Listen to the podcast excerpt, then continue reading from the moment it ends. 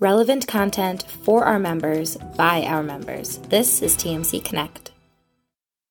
All right, well, let's go ahead and get started. Uh, in the interest of time, I want to thank everyone uh, for joining us for the, the, last week in mortgage today, uh, our weekly uh, whirlwind through all things in the mortgage industry. Each week, I pick special co-host from our lender member network. And uh, this week, I am uh, pleased to be joined by Marie Gaio, now working double duty as the president of Trident Mortgage Services and also the chief diversity officer for the whole Berkshire Hathaway Home Services Group. Marie, thanks for joining us. Glad to be here. Thanks for having me. Awesome. I want to get into your new role, um, your new added role in a little bit here, just because, uh, as I've noted before, a lot of members that are um, you know have asked questions a lot of dialogue around that chief diversity officer role. Um, lenders wondering one do i need one? Um, i have somebody kind of operating in that role. You know how should it be structured? What should be the main objectives for a position like that? So we'll get into that in a little bit but uh, let's go ahead and start with some of the news of the last week. Not a lot of big news headlines in the last week. Um, you know i think the the biggest headline in general just continues to be volume uh, it really does not let up. I don't know how many times I've seen mortgage rates have hit a new record low in, in the headline of a column these last few months. But uh, you guys got to be just rocky, right? No let up, right? It has not let up, I'll tell you that. Um, you know, and I, it's a great problem to have because you always have to kind of think back to those cycles. Let's say um, a la 2014, 2018 where um, the volume's just not there. Um, so we expect volume and margins to continue to be strong um, and expect that through the end of the year. Um, you know, outside of the geopolitical factors such as the election, um, the economy has quite a ways to go as far as recovery. So that's how we're positioning it. Um, we're, still see, seeing daily lock sheets coming in pretty, pretty, pretty strong. Um, you know, it was tougher in the beginning of COVID for us um, with PA uh, being shut down. And um, is is some of you may or may not know, we're we're really housed in that Philadelphia market. Um, you know, we are the in-house lender for Berkshire Hathaway Home Services and Fox and Roach Realtors. So, um, you know, we have about 6,500, maybe close to 7,000 real estate agents in our market. And um, from a mortgage company perspective, you know, we've we've really been doing about 2 billion in volume on average within a 60 to 75 um, mile radius. So um, with that pa is a very big market for us. It was shut down for non-essential business um, i.e real estate. Um, however mortgage financing was considered um, essential business. And you know uh, during that time you know purchase activity really really slowed down but um, we were fortunate because on the other side of the fence, we were nicely supplemented by the swell of refis. Yeah. And, you know, we have a few real estate owned mortgage companies as members, and some, you know, I guess the approach to refi business is a little different with all of them. Um, but I, I know you guys have you believe that's part of your business and, and work really hard to earn that refinance opportunity out past uh, clients. Yeah, absolutely. Um, you know, uh, we're fortunate we have a, a great sales team. Um, our mortgage consultants get after the business, um, you know, where they can. Um, they're still, they try to stay in touch with their customers um, via, via the CRM that we use. Also, just, um, you know, building relationships as well. And, uh, you know, we have a extensive database of clients that goes back well over 10 years. So we're able to tap into that, and um, that's really produced a whole lot of opportunities for us. Um, you know, and we're also able to leverage some lead generation tools to help um, cull that pipeline. Uh, we're also we also embarked on you know a pretty aggressive radio marketing strategy even through COVID uh, in the last year. So it, it's really kind of pinging most of these consumers out there that are looking to refi or or purchase and you know um, you know upgrade at this point um, they're really sending them to our website and that has produced a lot of traffic for us. Nice.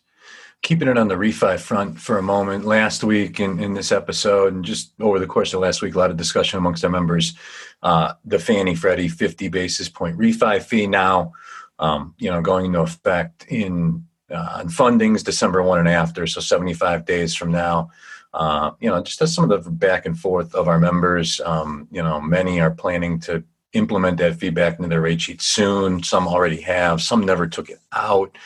Um, you know, I think there is some sense of you know some of the companies marketing the fact that hey, you got a week to lock in your refi before rates go up and this fee gets implemented. What's your whole uh, your thoughts on just uh, do you think we'll see like a wave of refi like above and beyond even these kind of crazy levels in the in the back half of September here because of that? Yeah, absolutely. Um, we actually have already been seeing it over the course of the last few weeks. Um, ever since uh, Fannie and Freddie made the uh, announcement initially, and then yeah, they decided to pull back on the announcement uh, and delay that uh, LLPA. But um, you know, we've been seeing that there's been a kind of a ramp up of activity, and whether these uh, these were borrowers that were already kind of in the pipeline, so they were they were in lead status. I think that there's more of an urgency on our mortgage consultants' part to now press them to lock the loans in you know, um, just in anticipation that you know that the um, you know the, the pricing will change, um, you know, over the course of the next few weeks. Excellent. Uh, you noted the election a little earlier. It seems like um, every four years around this time, uh, us in the industry are kind of pontificating about what issues, if any, will make it into like the debate you know the general vernacular do you think any housing issues will make it like to the debate i guess that's the ultimate the most pressing issues do you see that making its way into the discussion uh, you know maybe not in a very uh, pronounced way um, i think that it's going to start with the handling of covid it's going to then um, bleed into things like the economy and unemployment you know, and those factors in, in a way will absolutely influence where the housing market and where the mortgage market really lands. So um, I do I don't know if it's going to be as pronounced. I think there's so many other topics on the table for the election, um, and a lot more polarizing topics at this point. So I, I think that it's going to focus on those elements and then really kind of bleed into our industry. As the president of a real estate owned mortgage company cranking out a couple billion a year, uh, you know, RESPA was, you know, you go back seven, eight years ago, uh, was such a, you know, focal point. Um, and it seems like that subsided a little bit. And the last lender I worked for, we pulled out all of our marketing services agreements just before I left over fears that, you know, what could be coming there. It seems like that's calmed down a little bit. Um, is that something that's still causes you worry or pause at all? And the election obviously has some weight on that, right? Yeah, you know, um, I, I, think that for an, an organization um, like us, you know, we've our our real estate brokerage roots go back over 130 years. Um, the mortgage company has been in place for over 35 years. So RESPA has been kind of a, a very, very prevalent um, conversation point. Um, there's a lot of policy structured around that within our organization um, a lot of training for our real estate agents in, t- in terms of the do's and don'ts. Um, you know, and I do con- to, do feel strongly that it continues to be a um, a, a, real focal point. Um, you know, the regulators don't look too kindly to affiliated business structures. Mm-hmm. Um, not they're not crazy about MSAs, but take the MSAs up a notch, and you've got the affiliated you know business arrangements like us. So, um, you know, it's in our best interest um, to, to really ensure that we're doing everything by the book. So, so we're six months in basically to like work from home and, um, you know, how's like just your crew, you know, holding up just in general? I mean, uh, how would you, I guess, define where Trident Mortgage is right now, six months into the new world order? You know, um, I think that our, our, our teams have adapted really well. They reacted very quickly um, to working remotely. Uh, it's been a tough balancing act. Um, I will say that culture and morale is probably the toughest to wrap your arms around as leaders. Um, you know, the, the biggest challenge that we've been facing over the last, you know, the course of the last, you know, 30 to 45 days is, you know, there's, um, we have a lot of, uh, you know, young parents with young children. Um, you know, a lot of kids, including my own, um, he's completely virtual at this point in time until potentially January. And that kind of adjustment in terms of you know load balancing between work and having to now play, um, you know, additional roles at home, whether it's a short order cook, whether it's a, you know teacher, teacher's assistant. Um, you know, it's it, it's a tough balance, and and I will say it's coming in the face of a lot of volume. Um, you know, I'm proud of our group. They've been able to handle the production that they have. Um, you know, we're hoping to close out two and a half billion to 2.6 this year, um, and you know, really doing it with uh, the staffing levels that we've had. But I think that there, it has shown that remotely people can be very productive. Um, onboarding of new employees has been tough. It's been challenging.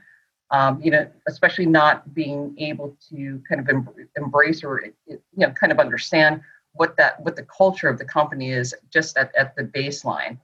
So um, so that's uh, you know it's it's been interesting. But you know now you're we're in a position where you know because everybody is working remotely, it actually opens up the pool of resources available to you. Not that there's too many resources out there. So um, finding skilled people, it's very ultra competitive right now. Um, at this point, I'll pause and just remind everybody, got any comments, questions, anything you have. We strive for these to be interactive. Uh, feel free to do so on chat and Q&A. We're happy to voice any questions, comments, thoughts on anything we're discussing aloud, thoughts on anything we're not discussing. Uh, my co-host is Marie Geil, the president of Trident Mortgage Services and also the chief diversity officer for Berkshire Hathaway Home Services. So um, what you mentioned just right there, Marie, I think is really the number one concern of our members as it relates to the pandemic is just culture um, and morale. It's been so busy for so long. Uh, I think, like you said, people feel you know productivity has been good, and the work from home model has been proven to work for the mortgage industry. If you can figure out a way to keep the culture, the morale, the cohesiveness, it's going to be very interesting to me assuming things get back to normal, God willing, at some point here, um, how you know that fork in the road for companies. I think some will stay completely virtual. Um, some will try to bring people back into the office uh, as much as possible, and I think be, the majority will be in the middle. But uh, how do you see that flushing out? If you had to, you know, predict you fast forward two three years from now and no more pandemics or lingering pandemics. What the my assessment was that about 15 20% of the operational workforce of mortgage lenders was remote uh, like earlier this year. A lot of it was underwriters. How do you see that playing out into the future? Yeah we were probably running probably less than 10% remote at the beginning of the year. Um, you know and i think that we as a company you know we um, you know, we really feel highly, um, very strongly about culture and teamwork and banding together as a team. And that gets a little tricky when you're um, doing it when you're not face to face, for one thing. So um, it, it, you know, it's hard to kind of derive like the emotion that people are feeling, being able to kind of uh, touch people immediately, let them know it's okay. So um, I, I, think it's a challenge, but I do see kind of going forward, if we're going to look out in three to four years, I think that this will be somewhat the norm. I think that it, will be more of a hybrid model for us. Um, I expect maybe 40% to 50% will be back in the offices. Um, and I think that this allows us to really be flexible as employers, right? So it's something that we're, you know, we're, we're kind of, uh, you know, setting aside the traditional beliefs of having your staff right then and there. But people have proven that they can work very, very efficiently from home. And at, at the end of the day, you have to kind of figure out what's what's your goal here, right? So if the goal here is to be as productive as possible, and you've got great people that can handle it and do it, so be it. Um, certain functions probably are best served working in a uh, team environment where they can physically see people. Um, so I, I, do see that three to four years out for now, we're probably going to be operating in that hybrid model. Um, I will say at this point in time, uh, the discussion for returning back into the offices is not uh, not an active discussion at this point. We are looking as an organization to probably uh, have those conversations maybe in January, January, February, and see where we're at. Um, you know, you have to see kind of where we are with COVID. Are we going to have a second wave? Um, first and foremost. Secondly, you know, again, in consideration of those parents that have children that are in school, a lot of the schools are virtual until January. So, um, you know, so we really wanted to not create additional stress with our staff by having these kinds of conversations. Hey, are you interested in going back to the office? Um, I think that you know, you know, given the state of um, stress, um, just because of volume right now, we we didn't feel it was a really good conversation to have right now. Right. Enough things to worry about and juggle and balance outside Absolutely. of, you know, potentially too early returns to the office and all that goes along with that. I mean, I remember we were doing on TMC Connect in June a series of sessions on, you know, like getting prepared to return to the office. That's when things, the numbers are starting to get better.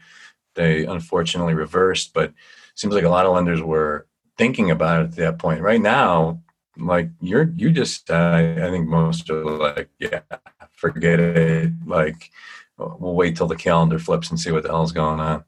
Yeah, and you know the other thing to consider too is that you know um, you know there's a the derived cost savings if you look out three to four years and you project that only a percentage of your staff is coming in. I mean, we have like today we're sitting on a lot of excess space, you know, so um, so that's kind of a you know kind of a cost savings um, consideration for a lot of lenders. Absolutely. Uh, I want to get into your new role. So, in addition to being the president of China Mortgage Services, you were recently named the chief diversity officer for Berkshire Hathaway Home Services. Congratulations! That's a great honor, Marie. Thank you. Uh, yeah, that, this is uh, for our local organization. It's for uh, the Fox and Roach uh, real estate side. So um, it really extends to uh, Fox and Roach, uh, which is our real estate arm, um, Trident Mortgage, Trident uh, Land Title, and Trident Insurance. So it's a, it's our kind of all four of our companies. And uh, yeah, it, it, it's it's it's quite interesting how the role kind of evolved. Um, I had launched the diversity inclusion uh, program within the mortgage company probably about three years back. So we've been kind of building and building that foundation for uh, a few years now. And um, you know, I had elected a diversity and inclusion council to kind of support that initiative. Um, we've gotten, we started hiring several people to really kind of uh, do more community engagement. So um, we were we're doing more outreach within our communities, and then even uh, with that, we're, we were looking to hire a more diversified, you know, um, employee base. So those were some of the, um, you know, the big object, objectives. It was also really around kind of creating more awareness on the topic. And then with that, um, you know, given the current climate, um, we decided as an organization to take what we built in the mortgage company and extend it across all of our all of our operating companies. That's awesome, and kudos to you guys for having uh, you know, done the legwork these last three years to put yourself in a position to do some of the things you're doing now. It, uh, not just in our industry, but just in life in general, seems like so much needed change doesn't come until you have things happen like have happened this year. Um, and, and, now, as I've noted you a couple times, like we have a, a lot of our lenders that are trying to figure it out. Like if you own, you know, a mortgage company that's not as big as Trident, do you need a chief diversity officer? Where do you go to find that person? Is it an internal candidate? What should the chief objectives of that role be? How should it be structured? Um, any just, you know, I threw a lot of things out there, but uh, and I know we have a session that you thankfully, you know, agreed to help lead in a few weeks on this topic. But um, any general words of advice for that lender that's sitting out there? um, you know, trying to figure out if they need the role, and uh, if so, um, you know, how to how to structure it. Yeah, I, I think that there has to be kind of more of an internal assessment as to what's your starting point. So if you're starting at ground zero and you haven't um, put a lot of teeth onto this topic, um, I would suggest probably hiring somebody and looking. There are there are, are a lot of qualified people out there even if you just start with hiring a consultant, just to um, you know NAMMBA, like any any of those groups, you they could provide consultants to help you in your assessment of where are you today and where where do you need to be. Um, consultants can also help you in establishing milestones. Um, so I, I would say it, even if if you're if you're still hesitant in terms of identifying dedicated people for this, then start with a consultant. Um, my I would say say this, and I, am in a, in a very unique situation, and I'm not sure it's the most um, if it's something I would advise people to do. But if you can uh, pony up the funds and and and hire dedicated resources to this, um, there is a lot of work to be done here. Uh, so much work. And what we started finding with with the Trident Mortgage Company when we started this three years ago, it just morphed into something so big.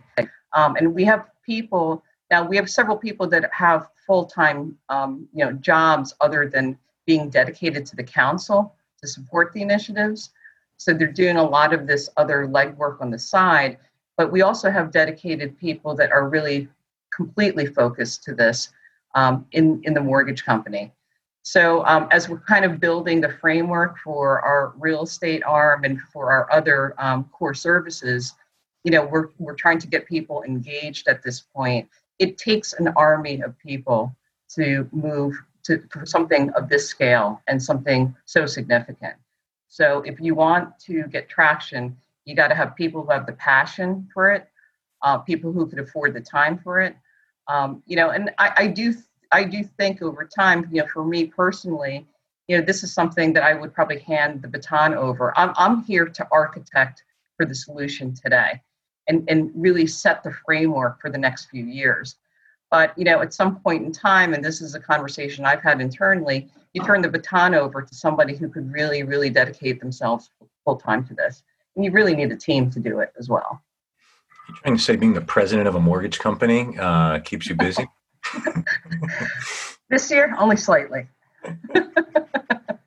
well, you know, the one thing I would say, just my general observations, is that, you know, I think you have a lot of companies out there talking about this right now, but it really does take a genuine commitment, you know, from the top down, institutionally and organizationally, to uh, really uh, diversify your staff and um, to um, you know to create uh, diver- diversity and inclusion initiatives within your firm. I you know I think the one thing that we hear a lot from our members is I want to diversify my staff. I want to hire diverse candidates, but you know I open uh, roles and there's no applicants that that are diverse. What what would you say to that that comment?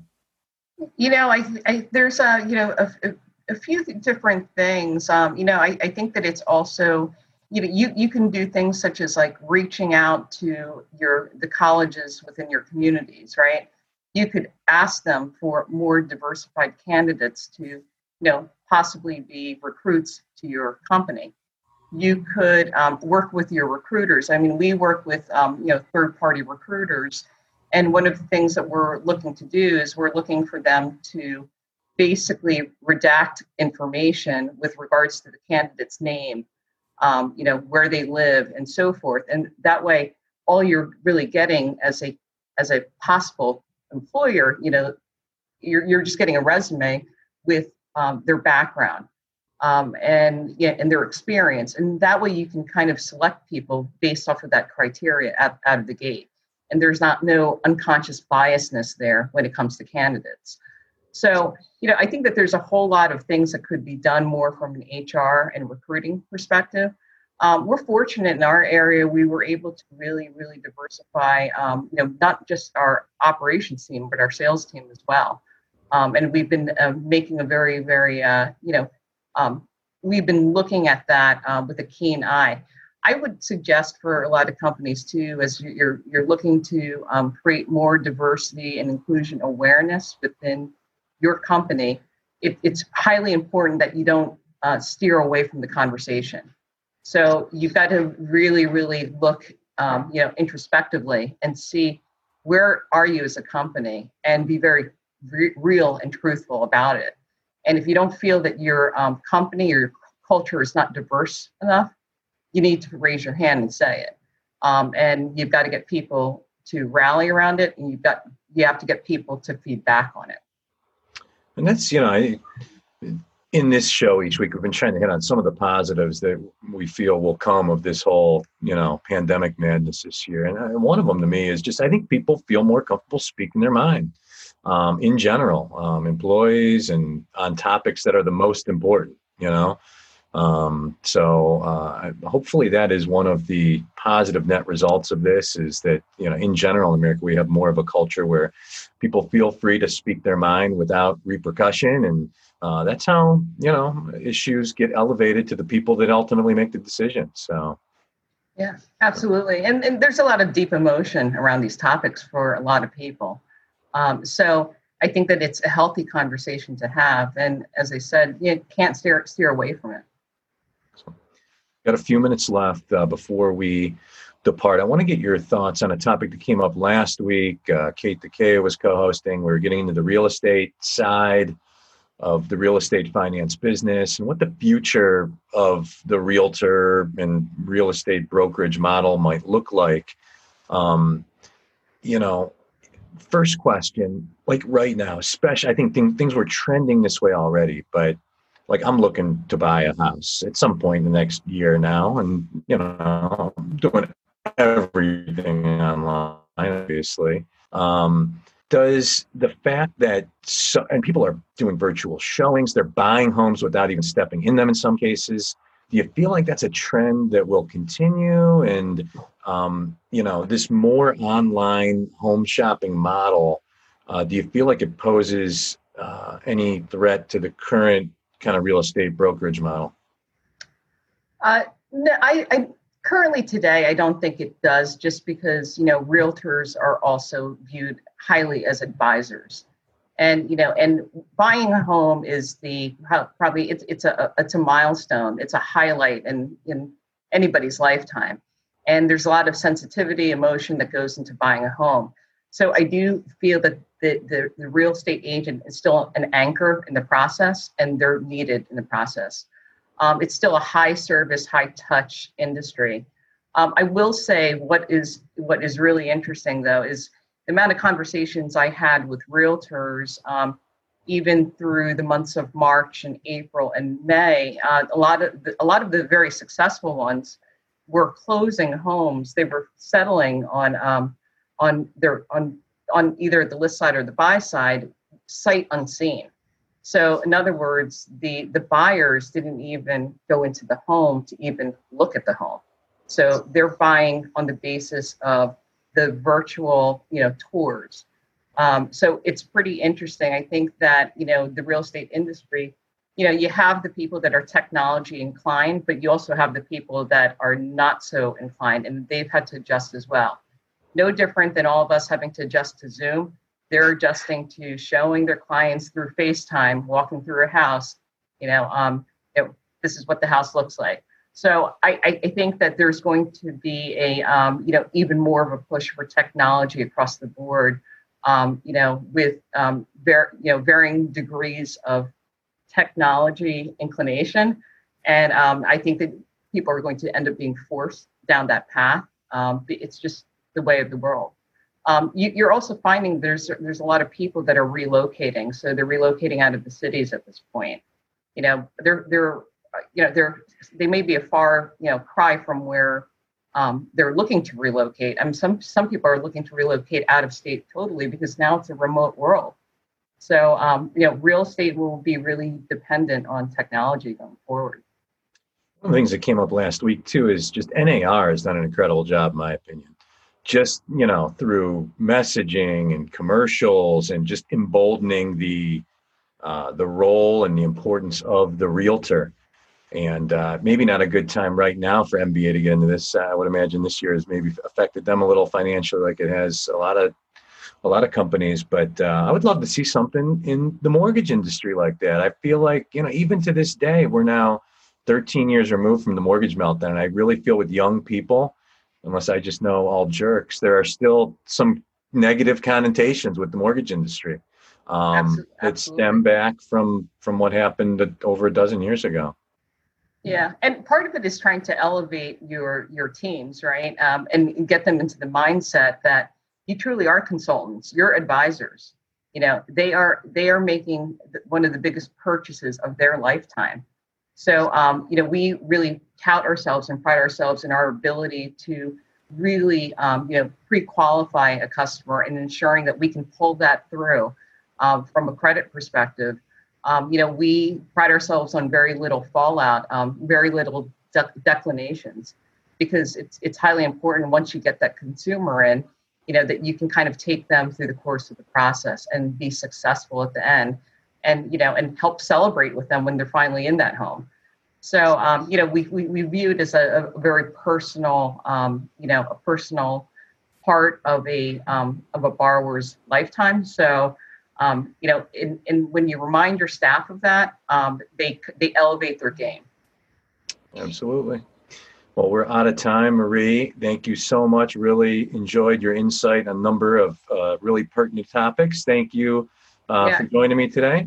I appreciate it. And Thank for you. everything you've done for the network these last several years. Really, really appreciate it. So I love the network. so thank you, Marie, and thank yeah. you to everybody that took some time out with us. Uh, have a great afternoon, everyone, and uh, see you same same time, same place next week. Take care. Thank you. For more information about how you can get involved with TMC Connect and witness the power of the network firsthand, please visit us at mortgagecollaborative.com.